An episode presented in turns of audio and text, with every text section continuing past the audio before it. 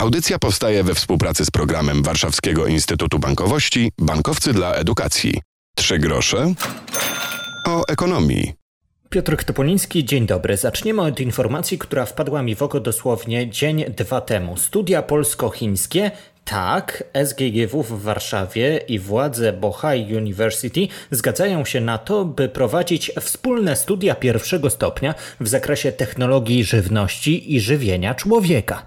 Będziemy rozmawiali dziś o takich międzynarodowych inicjatywach, o innowacyjności uczelni wraz z rektorem Szkoły Głównej Gospodarstwa Wiejskiego, profesorem Michałem Zasadą. Wszystko z okazji niedawnego Kongresu Edukacji Finansowej i Przedsiębiorczości. Rozmawialiśmy niedawno na takie tematy jak wstawanie gospodarki po pandemii. Wiadomo, że będzie trzeba to robić wielowymiarowo. Na różnych płaszczyznach swój udział będą miały także uczelnie. Poznaliśmy także wyniki badań świadomości i wiedzy ekonomicznej Polaków. O tych badaniach w ostatnich audycjach mówiliśmy. Zachęcam już teraz do śledzenia naszego podcastu Trzy grosze o ekonomii i tam więcej na temat tego, co wiemy na temat naszych finansów właśnie. Narodowy Bank Polski przepytał o tę naszą świadomość, wiedzę i okazuje się, że 70% z nas uważa, że taka wiedza z zakresu ekonomii, finansów, gospodarki jest potrzebna w życiu codziennym, jednak tylko 43% z nas twierdzi, że jest ta wiedza interesująca, a 28% uważa ją za łatwą do zrozumienia. Dzięki NBP-owi udało się zrealizować Kongres Edukacji Finansowej i Przedsiębiorczości. Profesor Michał Zasada był jednym z gości tego wydarzenia. No i właśnie warto zapytać na starcie o to, co to znaczy wstawanie gospodarki w tych uczelnianych warunkach.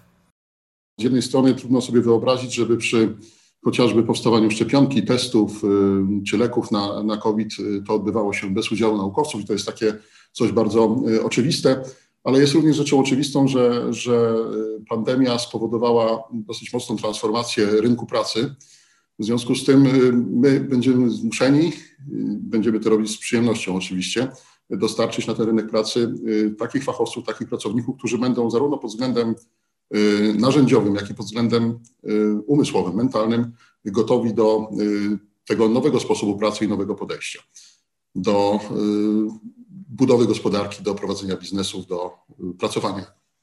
Okej, okay, ale na ile trzeba było zmieniać e, programy nauczania? Czy teraz je dostosowywać do obecnej sytuacji, byśmy za rok, dwa tych studentów obecnie siedzących w domach na nauczaniu zdalnym mieć jako takich pełnowartościowych pracowników, którzy potrafią połączyć hybrydowo sytuację bycia, pracowania w realu i w wirtualu? Tu rzeczywiście było to duże wyzwanie i to może nie tyle ze względu na e, konieczność zmiany treści nauczania, bo te są zawarte w programach studiów, w planach studiów, są zatwierdzane przez e, organy uczelni i no, powinny zostać niezmienne. Tutaj rzeczywiście największym wyzwaniem była kwestia technicznego, ale bardziej metodycznego i metodologicznego dostosowania sposobu prowadzenia zajęć do tej nowej sytuacji. O ile z kwestią y, techniczną poradziliśmy sobie dosyć szybko, choć oczywiście początki były dosyć trudne i jak pamiętamy pewnie wszyscy, to była taka trochę wolna amerykanka i partyzantka. Każdy używał tego, co mógł, co potrafił szybko zaadaptować do swoich, do swoich celów. Y, w trakcie y, pandemii udało się rzeczywiście wypracować pewne systemowe rozwiązania, ograniczyć liczbę narzędzi, co jest z korzyścią zarówno dla studentów, jak i dla prowadzących. Ale pozostał problem, który jeszcze moim zdaniem jest mocno nierozwiązany, a ten problem związany z tym, że przez internet czy zdalnie uczy się zupełnie inaczej niż, niż bezpośrednio. I tutaj przede wszystkim bardzo mocno tracimy interakcję z, ze studentem. I w jaki sposób skompensować ten brak interakcji w zajęciach zdalnych, to jest nasze największe wyzwanie. Przed chwilą pojawiło się hasło innowacyjność. Ja myślę, że my cały czas współpracujemy z przedsiębiorcami, z, z biznesem, z przemysłem, dlatego że no, nie możemy pracować w próżni i przygotowywać, no właśnie, kogo i dla kogo, tak? Tu chodzi oczywiście z jednej strony o rozwój szeroki młodych ludzi, ale z drugiej strony również o przygotowanie y, nowych pracowników na, na tym nowym, zmieniającym się rynku pracy. Y, co się zmieniło i co jest tym takim momentem, kiedy, kiedy my możemy bardzo dobrze się wpisać w oczekiwania przemysłu czy, czy, czy biznesu, to to, że rzeczywiście obserwujemy transformację cyfrową y, prowadzenia działalności gospodarczej. Y, udział komunikacji, udział pracy zdalnej, udział spraw załatwianych w sposób cyfrowy w znaczący sposób wzrósł i to była też okazja, to był chyba taka dobra, dobra rzecz, jeśli można powiedzieć, czy inaczej, coś, co możemy, coś dobrego, co możemy wyciągnąć z tej kryzysowej sytuacji. Przyspieszyło to nasze działanie na tym polu. To znaczy w tej chwili rzeczywiście, jeśli spojrzymy na, na codzienne działanie naszej uczelni, udział spraw załatwianych zdalnie znacząco wzrósł. Elektroniczny obieg dokumentów jest dla nas takim lifesaverem i to dosłownie, ponieważ no, jeżeli zmniejszamy kontakty międzyludzkie, to zwiększamy ich bezpieczeństwo. Studenci znacznie rzadziej muszą się pojawiać w dziekanacie, jeśli w ogóle. Y, także tutaj y, w świecie, który nas otacza, y, w biznesie, który nasi studenci będą być może w przyszłości zakładać, czy w pracy, którą będą podejmować, te kompetencje związane właśnie z wykorzystaniem tych nowoczesnych technologii będą niewątpliwie przydatne. Plus no to, co nabywają jako, jako te kompetencje szczególnie miękkie i szerokie, czyli kwestie pewnego rodzaju odporności na tę sytuację, którą stworzyła pandemia, y, radzenia sobie w tej sytuacji pewnego rodzaju oddzielenia czy braku kontaktu społecznych, to jest też coś, co jest dużym wyzwaniem z jednej strony, ale też y, daje szansę na wyposażenie naszych studentów w te, te kompetencje.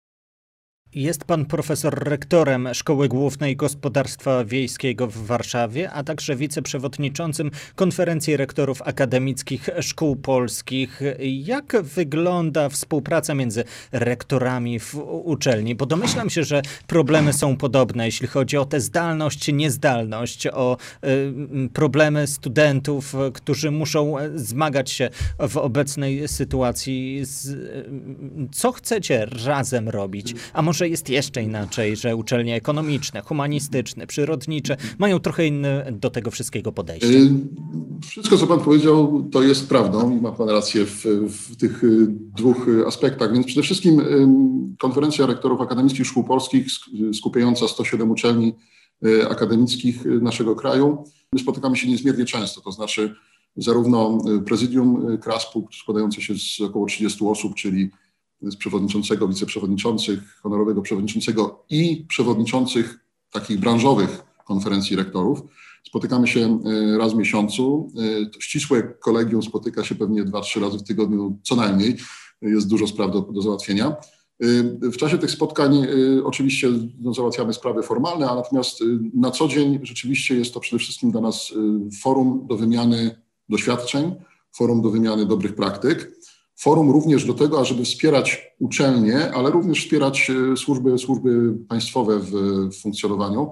No dość powiedzieć, że mamy na przykład e, taki no, zespół kryzysowy covidowy, który na przykład e, zbiera informacje dotyczące stanu epidemiologicznego na uczelniach. To jest raportowane regularnie raz w tygodniu.